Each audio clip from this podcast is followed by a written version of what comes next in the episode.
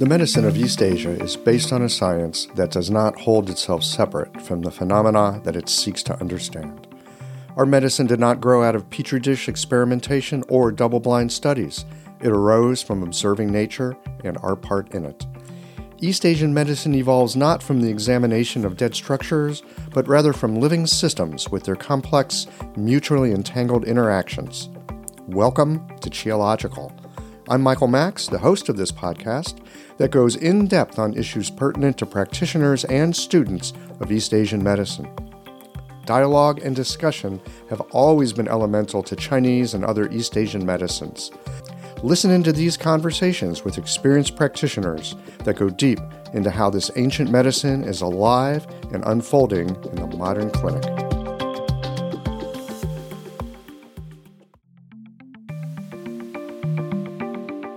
Hey, friends, welcome back to Qiological.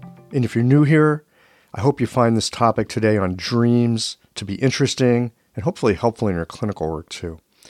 We know that the language and perspective of Chinese and East Asian medicine, it gives us a whole different glimpse into physiology, health, illness, and healing.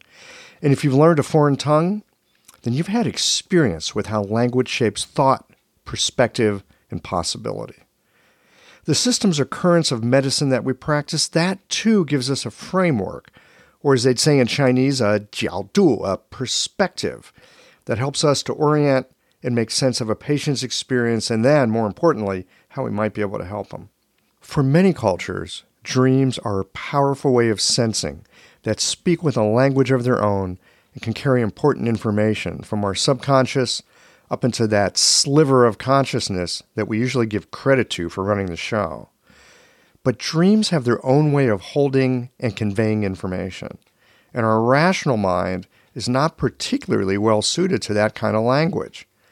So, how do we learn to tune our ears and sensing to the fluidic, symbolic language of dreams? It is doable, and there are some surprising possibilities that can arise with the right kind of inquiry. I'm delighted to have this opportunity to sit down today with Bob Quinn for a discussion on dreaming and East Asian medicine. These Qiological conversations come to you through the generous support of our sponsors and members.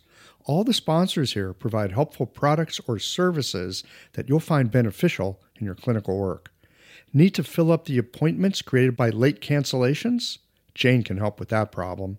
Mayway Herbs is celebrating the 55th year of their family business. You're invited to make use of their vast library of resources. Concerned about the health of Mother Earth? AcuFast Needles is doing something about that. You can too. And later in the show, listen for a special offer from Andrew Sturman on diet as medicine, and the folks at Blue Poppy share some thoughts on the safety of herbal medicine. Do be sure to visit the sponsors page on the Qiological website to take advantage of all the special offers our terrific sponsors have for listeners of the podcast. Hi, folks. I'm Yvonne Lau, president of Mayway Herbs. Our family business turns 55 this year, and we wouldn't have gotten this far without the love and support of our community. We're truly grateful and promise you that we'll continue to work hard to support you and your practice. Please visit Mayway.com to find the perfect plum flower brand formula or formulate your own in our dispensary. Our site also has lots of articles, videos, and herbal recipes for you to explore whenever you need a break. And tune into our podcast, Chinese Medicine Matters, for insightful discussions on all things TCM. Learn about treatment strategies and powerful herbal remedies and enjoy bits of Chinese culture. This month, we're focusing on the treatment of various skin concerns like itchy skin and stubborn acne. And if you're a practitioner, get a discount on our skin health formulas this month too. Just visit Mayway.com. This season and every season, trust Mayway for your health and wellness needs. And as always, thanks for supporting real Chinese medicine. Change is never easy. This is evidenced by the fact that the scales weighing the number of people on the green side of change versus the number of people on the old, hard on the planet ways of doing things are still way out of balance. Our planet is suffering, but our profession has an easier way to shift the scales. The founders of AcuFast Earth Friendly Needles started with a great needle and then created our industry's first eco friendly packaging and reusable accessories. They also give back to nature by planting trees. I encourage you to challenge yourself to make the change. Ride the wave of spring yang qi and make the switch by joining me and the multitude of colleagues who made the change. Now you can celebrate Earth Month in April with pride, knowing that you are helping us to tip the scales of planetary health towards a greener, healthier, and healing planet. Visit www.acufastneedles.com to get on board. You've probably already heard me here on the podcast share about Jane, my favorite all in one practice management software that helps you to run your practice online and manage no shows. The team at Jane understands that life happens, and sometimes that means your patients are unable to make their scheduled appointment.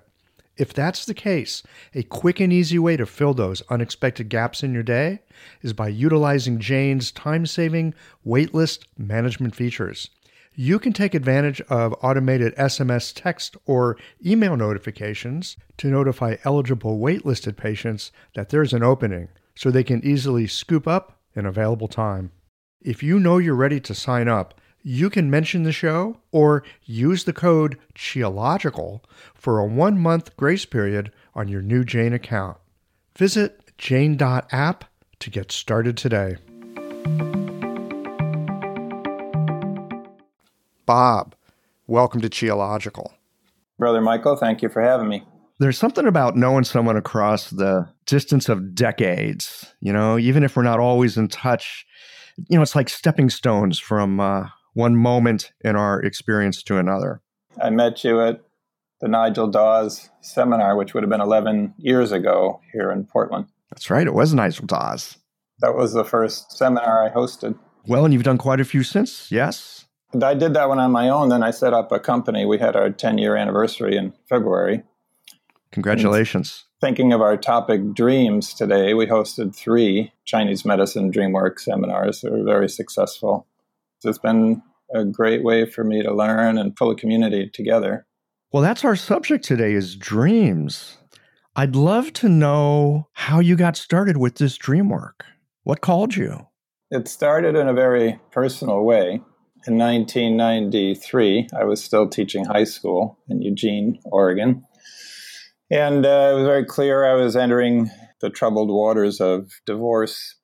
And uh, someone invited me into uh, a men's dream group. It was actually a coworker, and her her husband ran the dream group.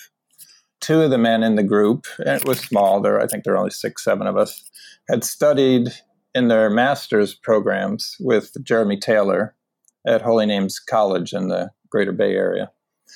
Uh, I hadn't heard of Jeremy. I hadn't really been aware of this whole movement of, of dream work. Of course, I was aware of Freud and Jung, you know, roughly speaking. And that started the whole process of me starting to unravel the layers, and there are many of them, layers of meaning in dreams. I started my Chinese medicine study in 95, been practicing since 98, so this is my 20th year in practice. It wasn't until much later on, really just seven, eight years ago, that I'm embarrassed to admit I didn't know how much was written about dreams in uh, the Neijing. And uh, I know there's a little bit in uh, some other texts. I'll tell the story eventually here in our conversation in a very organic way. And it just really grabbed me. And I, I just started to run with it and eventually reconnected with Jeremy Taylor. So in that initial study, starting in '93, I, I, met Jeremy. He came up twice for just day long seminars so that there was some established relationship when i reconnected with him maybe it was eight years ago i, I called him up and, and said would you be willing to come up here and explore this theme of medical meaning in dreams. Well he was very familiar. Jung wrote about it and others as well that uh, health issues come up all the time in dreams. Not literally all the time but often. And Jeremy, for decades, was a, a volunteer dream worker at an AIDS hospice in the Bay Area. He was well aware of how often health issues emerge symbolically, always uh, in the dreams, and we have to learn how to read that. So that's how I got into it. was just through this personal attempt to understand what was going on in my life emotionally, going through divorce, then over time it just became a big part of my practice now in Chinese medicine. It's amazing how this stuff happens. I, I think a lot of us came to Chinese medicine through the door of our own health issues. I don't think it's unusual that the questions that we have for ourselves often become sort of a guiding or illuminating path for the way that we practice medicine and, the, and also the kind of medicine that we study. What aspect of the medicine attracts us? Yeah, well, look where I ended up. I ended up at NUNM here in Portland, National University of Natural Medicine, in the School of Classical Chinese Medicine, which is started by Heiner Fruehauf, who I think most people will recognize his name. And Heiner's famous for many, many things. His contributions are, are many. But one thing he always says is Chinese medicine is an ancient symbol science. And of course, his own background in comparative literature and the European classics equips him better than anyone I've encountered to, to be the one making this message. I think it's compelling. And so I end up in a institution where uh, reading what we would call the nuts and bolts reality everyone thinks of symbolically is well accepted and studied, in fact. And so it was the perfect place for me to end up to start exploring this dream work. And Heiner himself is very good at this kind of work. A few years ago in the summer, we had a, a dream group of our own in the department with the, the dean and uh, Heiner, Heiner's wife, Heiner's mother in law, a local astrologer, a cultural anthropologist, and another Chinese scholar with 23 years in China and a PhD in Taoist philosophy. All these people in one dream group. It was absolutely amazing. And, Heiner has real talent for it. He's very comfortable in the world of symbols. I don't know how else to say it. And it's really helped me. It's helped me. It's given me the license to explore this in our clinic. I'm not sure if at all other schools in the country that this would be welcome. I just don't know. I'm really struck by what you just said. There's a phrase you said, the world of symbols, that rings a resonance in me because so much of the medicine that we practice it is a medicine of symbols in a sense, right? I mean, if you look at the back of your hand and the way that you can see the veins, it sort of mirrors what you would see in a leaf, you know, or you would mirror what you see in streams. We talk about wind, not just as an external phenomena, but an internal phenomena. I mean, the way that we image the body and the being, for that matter, with the medicine that we practice, it's it's a very symbolic language. As above, so below, the Hermetic adage. This is a cosmological science, and only at NUNM in the whole country, I'm pretty confident this is true. You studied two entire years of Chinese cosmology. In fact, one year is required of the students. We're trying to train the students to think symbolically.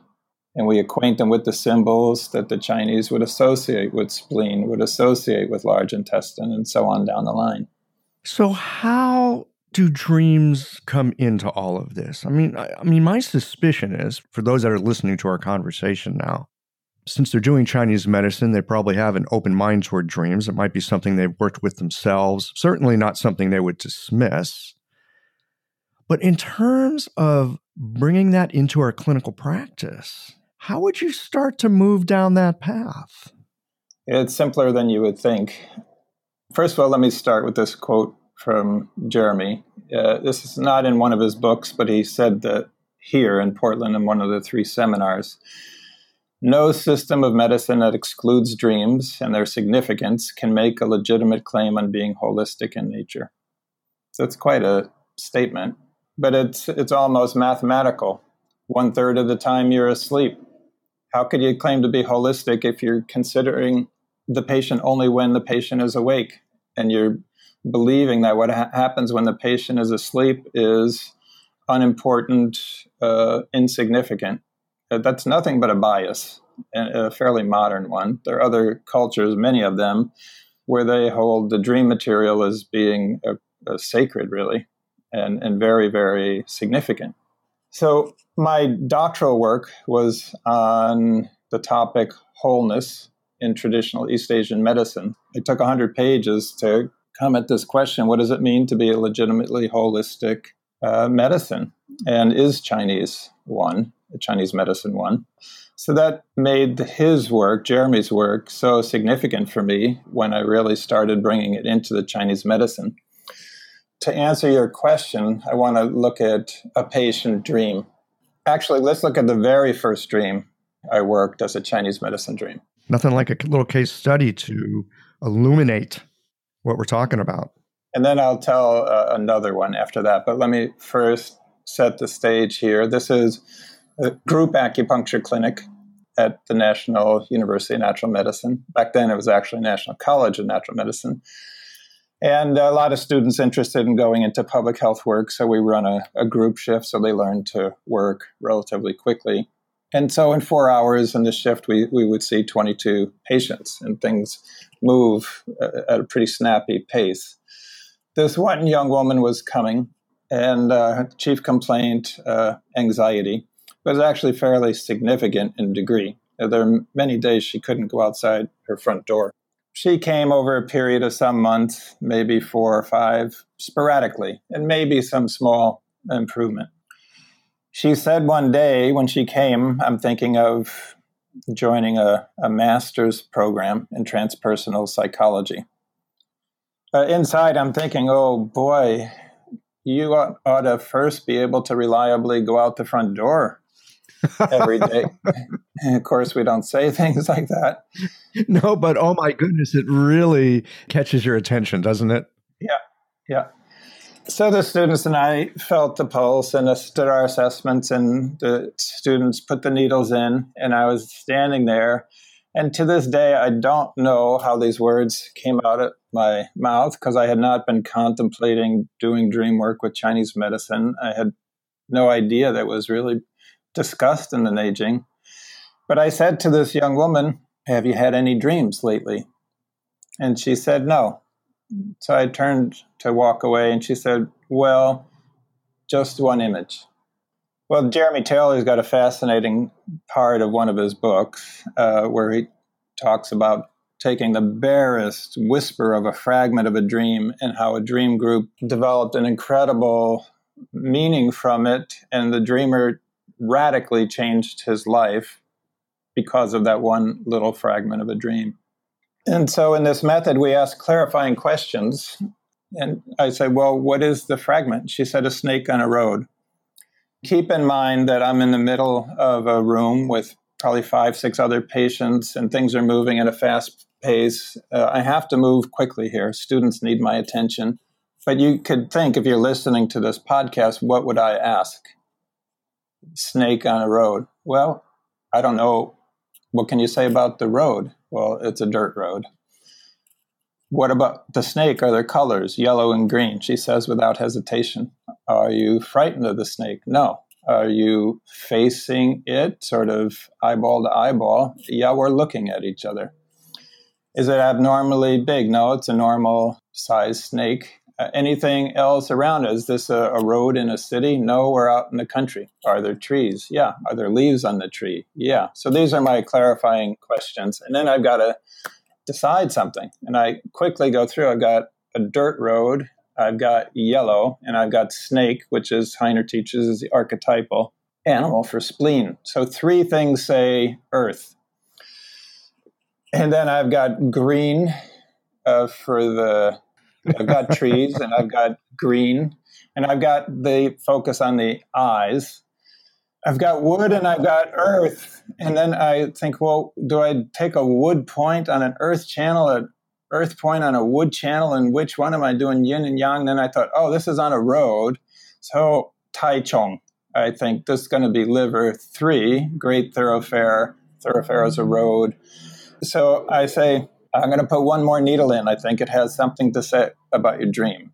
And would you pay attention to this point? And so I just dropped the needle in uh, right, as I recall, uh, liver three. And I, I, noticed 15, 20 minutes later, the student uh, intern was taking the needles out. I was occupied with another patient, but I noticed that the young woman wasn't getting up out of her lounge chair and leaving. And uh, when I could, I went over because it was clear she wanted to talk to me. And I said, uh, curious uh, if that needle had anything to say to you. And her eyes fairly bugged out of her head. She said, I became the eyes of the snake. She was really rocked back on her heels, and I was immediately rocked back on my heels. And all I could say is, wow. And we couldn't talk about it then because I got pulled away if she came back one more time, it was really just to say uh, goodbye. But I, am not even clear in my recollection there. But I started working dreams with every patient who was willing to. And in just a, a few weeks, I had dozens and dozens under my belt, and in a few months, hundreds. And uh, I called Jeremy Taylor on the phone. I said, "You might not remember me from Eugene, you know, from Chris's group." And he said, "Oh no, no, I remember." And I talked about what was going on here, and he said, sure, he'd love to come. And that was how the whole thing got started, was with that one dream where I felt like a, a point name was possibly being suggested. Well, that's happened many times since then, but I wouldn't say that's the most common. It's actually not the most common uh, way that uh, dreams come where a particular point name is is referenced and, and, maybe it's more common than I'm aware of, and I just don't. I'm not uh, clear enough on all the different point names. Mm-hmm. But something comes up, yeah. Yeah. What's more common is uh, we'll go back to the way I explained that. How I found repeated themes. We had the snake, we had the yellow, we had the earth road. So this idea of looking for repeated themes that's how I learned my astrology long ago as well. Don't hang your hat on just one single thing. It, if it's going to be important in the dream, it's going to in the chart. It's going to in the dream as well. It's going to be a repeated theme. And so that's what I tell people who are interested in doing this work. And some of our students have graduated and they have been keeping in touch with me. And it's become not only significant for their uh, patients, in their own uh, family just to be able to unravel what the dreams are saying. So anyway, it's it's been marvelously uh, interesting, and it's a, definitely an ongoing project. And I would say my approach is never going to be as sophisticated as Heiner's, who, who, who knows all these Chinese myths and and they do show up in the d- dreams. That became perfectly obvious in our summer uh, dream group that we had there. That was probably three years ago, maybe four. For me, I look for repeating uh, five phase references. It's very common to have uh, three story buildings in a dream, for instance. Uh, and so then you've got Sanjiao that you can look for. Is there a focus on middle jiao, upper jiao, so on? Hello, everyone. Andrew Sturman here. I've been working with clients in Chinese medicine dietary therapy for over two decades in New York City. My focus is beautiful, simple, delicious, and health supportive home cooking. Good meals can be inspired by the strategies of classic herbal formulas so that each meal is infused with medical intention from appetizer to dessert. This requires an understanding of the energetic properties of grains, vegetables, meats, fruits, and more, and knowing which foods are moistening, drying, building, clearing, warming, or cooling, as well as their directionality. I've organized these teachings in my two volume book series, Welcoming Food, where you can learn this theory, practice it in your own kitchen, and love doing so. See the positive reviews and incredible testimonials from practitioners and patients who've brought this material into their own kitchens. Welcoming Food Books 1 and 2 can easily be found online, and if you'd like to follow me on Instagram, where I'll be posting cooking tutorials, you can find me at Welcoming Food. Back to you, Michael. Thanks very much. I was listening to you unpack this and the way that you inquired into it. Oh, snake on a road. And I'm thinking to myself, snake on a road. All right, you know, what, what do you do with that? And then it's like, well, what kind of road? And where's the road? And you know, what's around the road. And it occurs to me, we already know how to do this kind of inquiry because when a patient comes in, they go, eh, you know, I got this stomach pain. And we go, oh, is it here? And we point to our epigastrium, or is it here? And we point toward our belly. And they go, oh, it's here. And they point to their epigastrium. And we go, is that more troublesome for you before you eat or after you eat? Right? I mean, we already are skilled at taking something that seems like just a little nothing or a throwaway and unpacking it. Yeah, that's a good point. It's really using the same skill set. Here with the dream, we're looking to make it visually, I'm looking to make it visually clear to me so that I can imagine it as my dream. Jeremy called his work projective dream work uh, because he said if I, if Michael tells me a dream, I am going to filter all those images through my own lived experience. In reality, all I offer is going to be projection 100% pure and simple, which is not to say uh, that it's not going to be spot on and useful. It might be, it might not be. But we have to recognize that it will be projection and that we have to watch our language then. So we say things like, well, Michael, if this were my dream, and I do this all the time with patients, I say, in my imagined version of your dream, or if if I dreamed the images you just told me, I would be thinking X, Y, Z. It might not be the so spot on. It might be just a projection without any real good basis. And there's a danger for us in uh, Chinese medicine because we've got our favorite theories and uh, we want to see them everywhere in every dream. That's why I say you have to stay in the images, right? Stay close to the images that were described and don't use them as a launching point to get removed two, three, four steps into your favorite theory and convince yourself that this dream was about your favorite theory in Chinese medicine. Uh, stay in the images, look for repeated themes. That's the best advice I can give people. You can get quite far down the road doing just the, the basics. Like, say, someone is driving south. Oh, thinking fire element. They're on Highway 1. Oh, in the Worsley scheme, one was the heart. So the, the kind of, uh, they're lining up already. I'm on Pacific Coast Highway. Oh, PCH, pericardium heart, two other, you know, and, and I'm in a red car, right? And so we look for repeated themes like that. Mm-hmm. Like a differential diagnosis. Yeah, exactly. And sometimes all the elements are there except one. We have clear references, multiple, for all of them except one. Then I'm interested in the one, not the four that show up. So you have to think a little bit. It's like Sherlock Holmes, sort of. it sounds like fun. I mean, it, again, it doesn't sound foreign to the way that we work. It's just a matter of redirecting our attention into this other sphere using skills that we already have. Another thing that occurs to me is in doing this and asking these kinds of questions, it allows the dreamer to take a moment and fill it in. Yeah, that happens. You're right you know, perhaps they didn't have all the detail in the dream.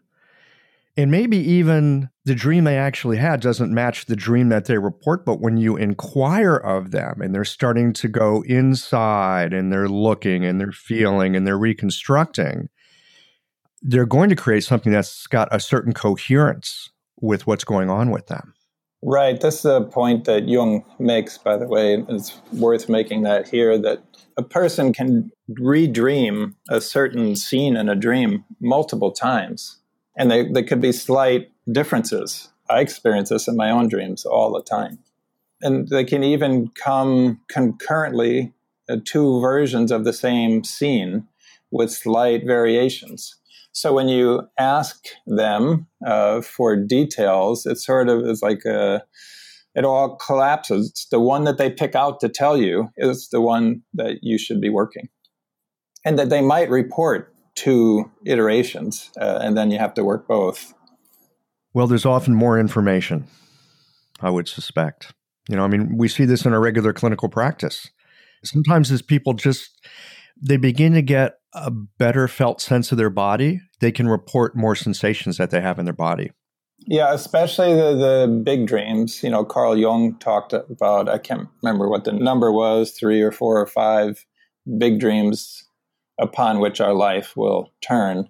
Those kinds of really big, big dreams, they're worked for years and years and years. I just recently had an insight to one that I, I worked with Jeremy uh, many times. He and I stayed in touch by telephone uh, almost every month. We would work uh, my dreams. And one I, I, worked many, many times and uh, innumerable hours on my own. And I recently got another insight into it. It's just uh, astonishing how many layers of meaning are there. I would say that nothing insignificant shows up in a dream. It all has significance of one degree or another. I suspect the stuff that shows up is the stuff that might be more easily digested at that moment in time, and then as as that's incorporated, then deeper material has a way of surfacing. Yeah, I suspect you're right there. I heard you talk about Heiner's sort of fluidity and uh, fluency with a lot of symbolic language and a lot of the symbolic Chinese stuff and, and some of the European as well. And it occurs to me that every one of us has some kind of a symbolic language that's ours, right? It could be the fairy tales we read as kids. It could be the poetry that we read as adults. It, it, it, could be the Doctor Who series that we watch on Netflix. I mean, there's all kinds of places where we build our own symbolic library. And my suspicion is it's probably better to bring our symbolic library that we're familiar with to the encounter rather than try to grab someone else's. Does that does that make sense? Am I on the right track here? Yeah, that's also again why Jeremy called his work projective uh, dream work. But to get to your question, they both show up the the grand themes that are in embedded in the myths, they do show up in our dreams. As Jung would say, they were all part of the collective unconscious, but the personal shows up as well. And for us as clinicians, that's why we have to be in a, a dialogue with our patients about their dreams. We can't just tell them, as the sage from on high, exactly what the meaning of their dreams would be. For instance, maybe someone had a, a very terrifying experience with snakes as a child, then the snake dream that I described to you is going to have a different a layer of meaning. And then for this patient who had had uh, actually no previous horrible experiences with snakes, I, have to finish that story actually. After that dream, it was about five months later, I brought Jeremy the first time in that whole five months, as I said, I don't know if I saw that patient again. And if it was, it was just that she came to say goodbye. And then on the Monday after Jeremy left, I was in a, a part of our campus I, and I was looking for an office and I didn't know where it was. And someone passed by and I, I said, Do you know where the such and such office is? And she said, Yeah, it's down there on the left. And then she walked past and I, then I caught her. I said, Hey, hey, hey, hey, hey, you used to come to my group shift. She said, Yeah, hi, Dr. Quinn, how are you? I said, You had that wild dream about the snake. She said, And you wouldn't believe what happened. She said, It rocked me so much, I had to go out and walk about. She said, I just packed everything in my car and I took off. She said, I was driving on a dirt road through the Arizona desert, and a giant snake crossed the road in front of the car. I was driving very slowly. She said, I parked and I followed it through the desert. Uh, first of all, does it sound like someone crippled with anxiety following a giant wow. snake through the desert. Wow, I've got goosebumps here. It's And she said, and I had a cosmic download that I wasn't supposed to study transpersonal psychology. I was supposed to study Chinese medicine. And uh, she was in that administration building there because she had already applied and been accepted. I, I was unaware of that. And she had just been there to put it on hold because she had just learned she was pregnant. So that that's how that story finished. As she still, as of this date, has has not. Maybe, maybe she went to a different school. She has not uh, enrolled in our program. I think the child must be five, six years old now, something like that. So that's how that story finishes, and you see uh, how significant one dream worked for five minutes can be in a person's life. And that's what really draws me into this because I'm very interested in the transformative potential of uh, Chinese medicine. And I don't think it's any accident that this ended up really with its own chapter in uh, the Suwen and Lingshu. You know, it's just, uh, it's all there. Talk to us a little bit about what you found in the uh, Lingshu about uh, about dreams. Well, let me give some quotes from Lingshu. When the kidneys are in excess, one dreams that the spine is detached from the body. When they are weak, one dreams of being immersed in water. And it goes through all the yin organs that way, uh, but also you see the, the yang are dealt with as well, and going through excess signs and deficiency signs. And so you end up with 30 or so images. Well, the first thing, if you go out and try to do dream work with that, you, you're immediately confronted with a problem because those images don't come up that much. Being immersed in water, that comes up all the time. Dreaming of volcanoes comes up all the time. Dreaming of your spine being detached from the body, I've yet to hear it. So, they don't have enough images. Well, I asked one of the Chinese faculty at our school, Do you have any friends in China who do this dream work? He said, Oh, yeah, they asked their patients about these specific dreams.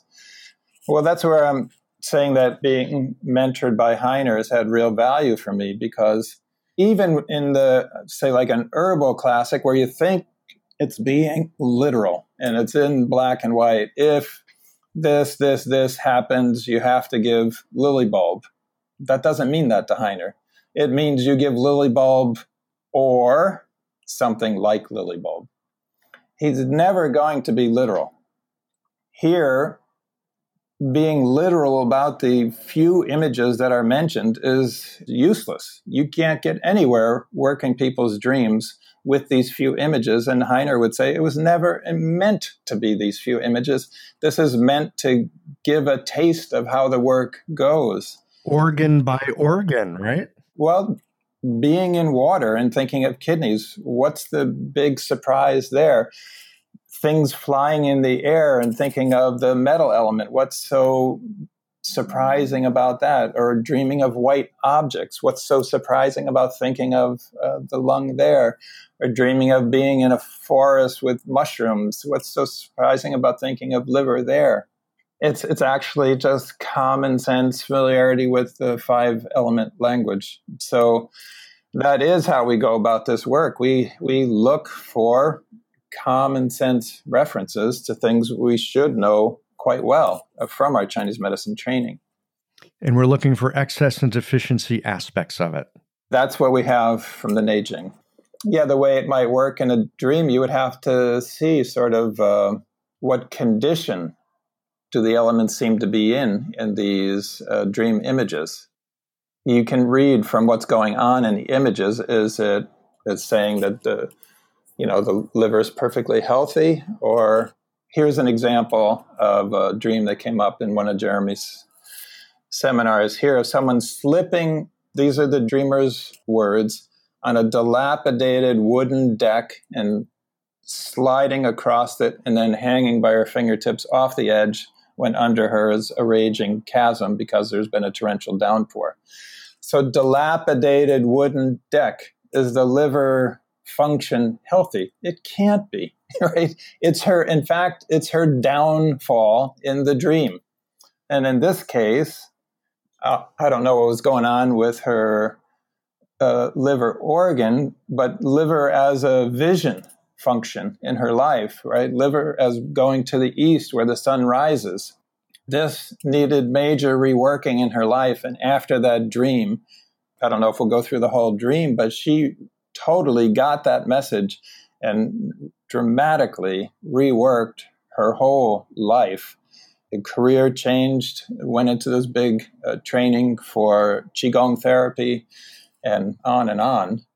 All because she recognized, and a recurring nightmare of decades never came again. Wow. Let's take a few minutes and dig into that a little bit. In that dream, you had the, the raging water. Uh, but earlier in the dream, per, a person could see actually, that's not the problem. Even though water was coming up in the barnyard, in the dream, the dreamer looks out and her horses, right? This is the, the heart, the archetypal animal for the heart organ network is the horse her horse, which by the way is named Precious, was okay. So water is not what I, as a practitioner, need to worry about for this patient, even though it's accumulating and it's raging in the chasm below. The best place to work on for this patient is her downfall, which is the wood. There is that choice often in a dream that more than one element will be discussed and it's sort of like, like the dream is a presenting a, a boulder. And we've got a lever you know a pole or a pipe and we can place it in a, no, a number of places to try to get this boulder to move. And if we really contemplate what's going on in the dream we can make a reasonably intelligent guess about where we best place the lever. Now, in some cases, like the dream I told of the liver three, we, we get wood and earth in one point, that being very efficient. Um, and so they're both covered, but that's not always going to be the case. Two basic misconceptions stand in the way of people feeling comfortable using Chinese herbal medicine, even as they are feeling more positive about acupuncture. They are concerned about safety as herbal medicine is an unregulated industry and feel herbs are not effective to treat most conditions. Blue Poppy is committed to meeting all FDA safety regulations. All of their herbal products contain minimal or no filler to maximize potency and efficiency. Their granules are carefully manufactured in GMP certified facilities, and every batch is tested multiple times for pesticides, heavy metals, and microbial content at the manufacturer and by SGS Laboratory, a Swiss certification and inspection company. For over 20 years, Blue Poppy has made quality and safety manufacturing standards their biggest priority, resulting in exceptionally effective, herbal formulas. Their years of experience provide you with the best possible herbs so your patients have the best possible outcomes. With free shipping and free drop ship service on orders over $50, Blue Poppy should be your favorite place to shop for herbs. Use the code CHI2024 to receive 10% off Blue Poppy products on your next order. You know, I'm just thinking about that first dream treatment that you did there. It sometimes it seems like the universe just hands us something really juicy on the first go round just to make sure that we're paying attention. It's like, oh, you're paying attention to this. Okay, watch this. And then you get hooked. It's like, oh, I, there might be something here. And then it gets harder. Then you got to work it. Yeah, I'd like to tell a dream where you see the whole treatment over a period of a, a few years is told all in one dream. You game? It's not that long a dream. Yeah, no, let's have it. And it's got an herbal component here that I think will be interesting to you. This was told to me over the phone. I hadn't yet treated this patient, although I have since then uh, treated uh, her many times. She was maybe a year from retirement at the time of this dream, and she didn't yet have a diagnosis of chronic Lyme that uh, later was established. She was suicidal at this time. She was just in so much pain and unable to sleep at all at night. And if not for having a son, she would have committed suicide, she said to me many times. So she's in a wooden boat with her mother on a narrow jungle river. The, the foliage at the riverside rises steeply and it's quite tall, almost canyon like, she describes it. She comes round a bend again in this wooden boat with her mother. On the right, she sees a village and puts into shore there. At this point in the dream, the mother figure disappears. And so the dreamer walks up this small hill into the village. A witch doctor meets her, and he looks every bit the the role with a bone going through his nose and uh, barely dressed. And there is a hut. She understands it to be his hut right there. And in it, it's filled with wicker baskets with lids. She goes in, she reaches into a basket, pulls out a poisonous snake, and bites its head off. And that's the end of the dream. Holy smokes. Keep in mind, this is someone who, at this point, has for over 40 years been part of animal rescue. And the thought of biting the head off an animal like that, she was horrified by this dream. For her, this qualified as a nightmare. Again, remembering that she's not at the time of this dream aware that she has a diagnosis of chronic Lyme. She later did, you know, IGeneX testing and uh, other things. And I hadn't yet treated her. This was just in a phone conversation. She was someone I, had known since uh, 1984.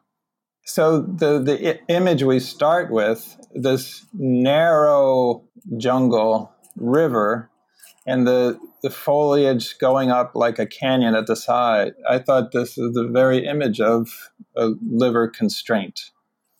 Uh, jungle river, the, the water is tricky in Chinese medicine because we've got the lung as the upper source of water. It's not tricky if it's salt water, then we know it's got to be the real water element. And so we'll leave that aside for a moment. So that it's starting in a wooden boat and very green and very narrow and constrained. Any idea what her first formula was? And the emotional the, the emotional mess she's in? Uh, one of the Chai Hu formulas, I would think. Yeah. Uh, yeah, with Mu Li, right? That Ah. formula. Okay. and she stayed on that. That's not the typical way that Heiner, Heiner would teach for doing the GU syndrome. Uh, but this that formula in one week had her non-suicidal. Chai Hu Jia Long Gu Muli Tang. Yep, unmodified for she stayed on it for at least two months before I got to the whole GU syndrome approach that Heiner teaches. Then it's it's going chronologically. Then we come to this uh, village, and interesting this idea of the mother uh, disappearing, and also that we have a mother and daughter. So, to me, that's given me license to think, which I'm already predisposed to think as a meridian therapist in terms of mother-child relationships.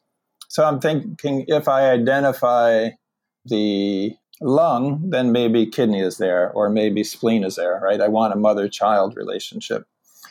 Then this uh, witch doctor. Well, dreams are full of puns. Witch doctor is W I T C H, but in her waking life experience, she's wondering which doctor to go to. W H I C H. It happens all the time. Word plays and puns are in every other dream. So dreams are a little mischievous that way, huh? Yeah, there's a coyote element to them. And notice what kind of medicine does the witch doctor practice? Close to the earth. He's not even dressed.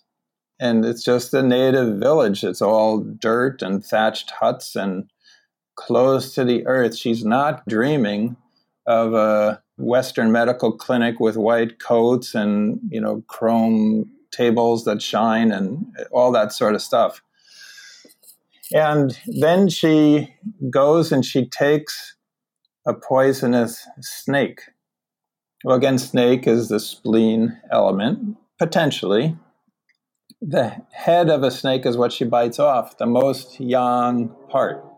Uh, most yang herb is poisonous if not processed properly. That's Heiner's whole thinking with this GU syndrome treatment of chronic Lyme patients is that eventually they've got to get to, once you can get them ready for it, a Fuzi formula. Whether it's Qian Yang Dan or Fuzi Li Zhong Wan or whatever, they're going to get into the Fuzi realm at some point because the GU disease process has hollowed them out. That's a key phrase that comes up apparently in the Chinese literature all the time. And people say that completely unaware of the Chinese literature. They say, I feel hollowed out. I don't feel myself, right? And it's, of course, a, a possession syndrome. Uh, so anyway, you see that, and it was actually a year for her before she got onto an aconite formula, and now she's on them, off them, on them, off them as the need arises. And this happens with the chronic Lyme patients. If the disease process is in place a long time, you could end up with uh, some permanent deficits, neurological deficits, degeneration in joints, and so on. And those are what you deal with once the person gets uh, her life back, which she, after about a year and a half of treatment, she owned three horses, was teaching horse riding horseback riding to disadvantaged kids in town. She was running four spiritual uh, book clubs a week, and she still is, by the way. She's really kind of considered a spiritual teacher uh, in Eugene. That all was unimaginable to her for some years because of how sick she was. And the dream says, the dream starts with this image of constraint and it goes on to we have to get to the poison, right? The the head is the the most yang, and a snake is the first hexagram, by the way, in the I Ching, which is all six lines are yang lines. So you can't get more yang than the head of the snake, and it's poisonous. It has to be aconite. Has to be. Wow. So that I think is just such a, a classic dream, and that was probably maybe three or four months into experimenting with this uh, dream work, that that one felt like a, a, a, total gift. Yeah. Well, it sounds like you had a number of gifts with this. Oh, hundreds, hundreds. You just I couldn't. You know, at one point in the early days of doing this, I was trying to write down all the patient dreams. Just forget it. There've been so many hundreds, and you know, I, I every week at school, a student will grab me and say, I, I, I have this dream I have to tell you. My whole life is walking around with other people's dreams in my head. It's just, it's quite amazing to me how popular this has become at our school. Well, and it sounds like in doing this work, you're also building your own symbol library in a very deep way.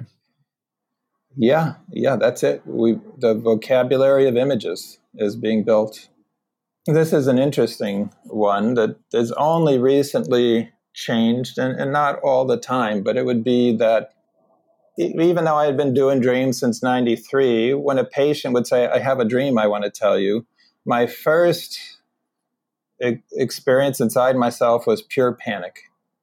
It's like, oh, these people think that I understand something and I'd panic. Like, I'm not going to come up with anything. It's going to be a total strikeout when the bases are lo- loaded and I need to deliver a hit. You know, just pure panic. But I, I, remembered, you know, one of the Worsley people here in town, really the senior one, Joe Soprani, he taught one of our doctoral modules. And he said, my first 15 years in practice, every day driving to work, I was terrified.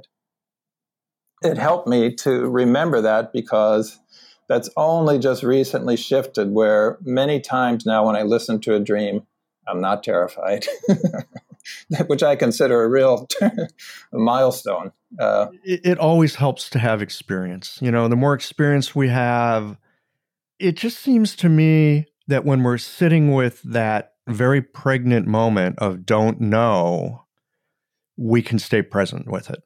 And and if we stay present with that not knowing, often things will arise. But you got to be able to hang with it. It's like a wild horse. It's going to try to throw you before you get to ride it. Can I give you three quotes from Carl Jung? Yeah, man, I love Carl Gustav. Yeah, let's let's have him. Jeremy Taylor was a self-described loose Jungian. uh, dreams dreams are invariably seeking to express something that the ego does not know and does not understand.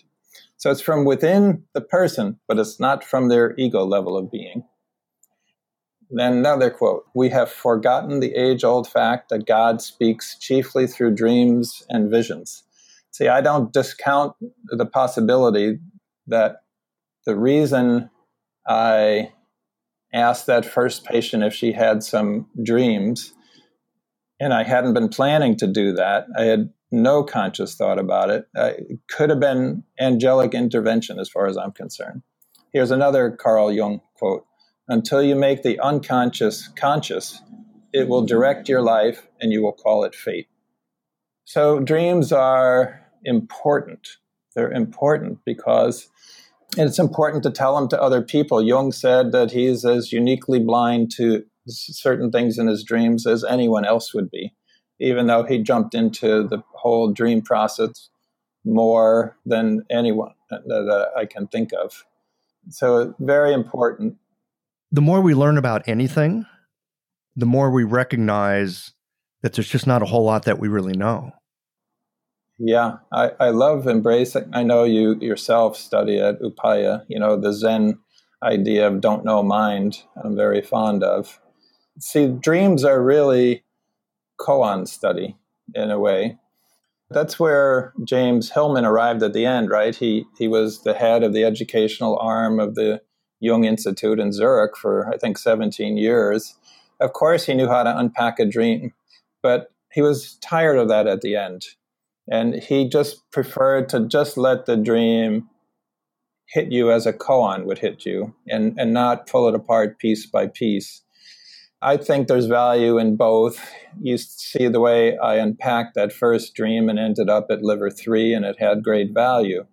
So there's value in that, but there's also value in especially certain images. There might be an enigmatic moment in a dream where I can even think of a dream where a Zen monk is passing me by, and just the, the look of his eyes to my eyes, and I give a slight bow, and he gets a kind of a, a funny little smile.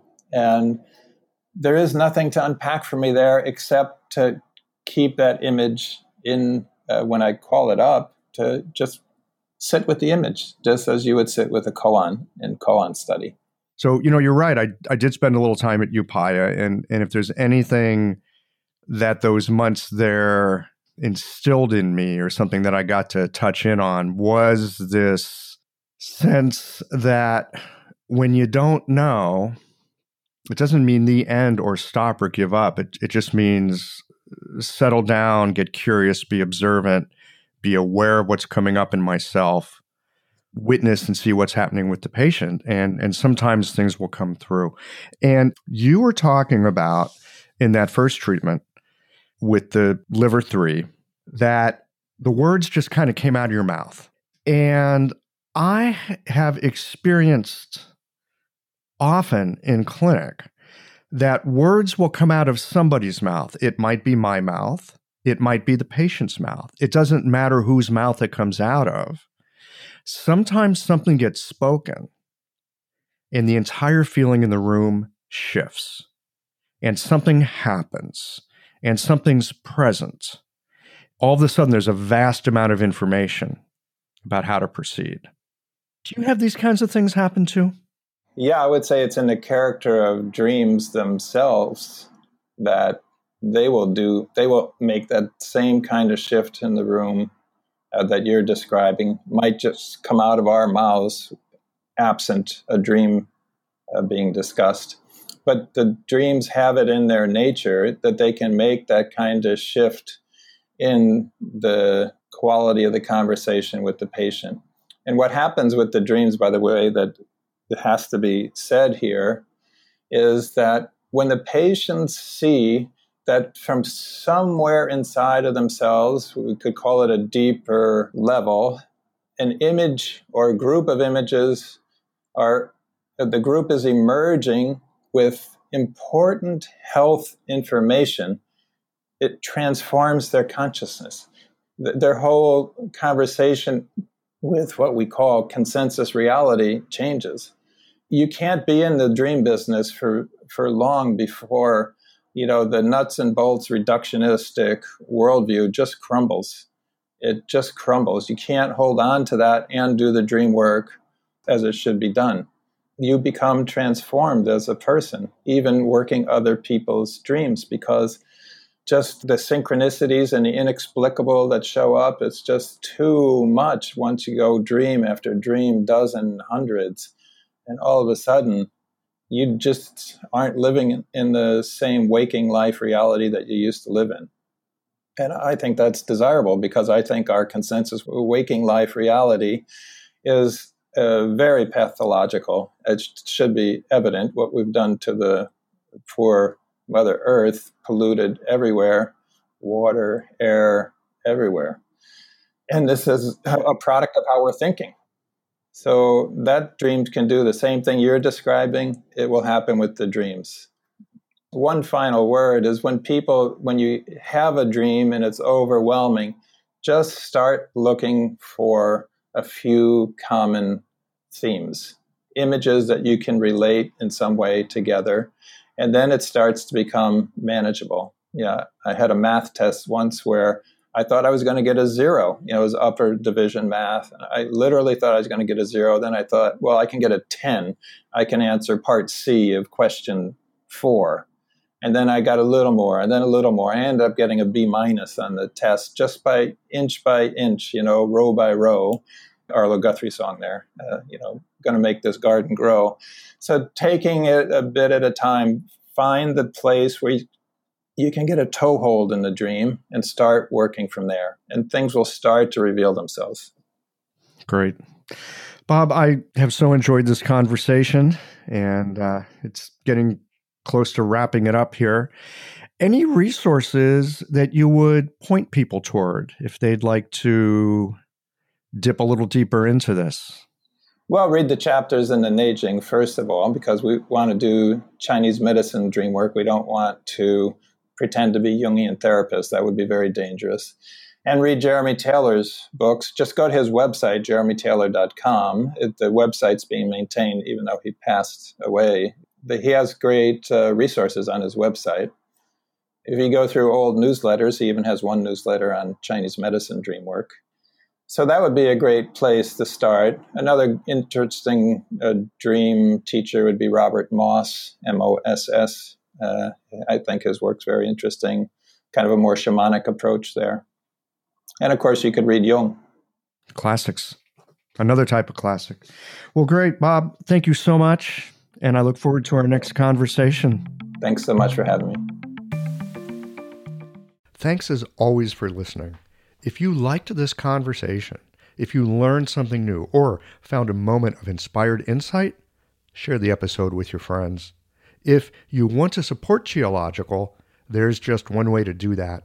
It's by going to the website and becoming a member or leaving a one time contribution today. Well, folks, that's it for today. Join us again next Tuesday for another conversation that connects up the voices of our community.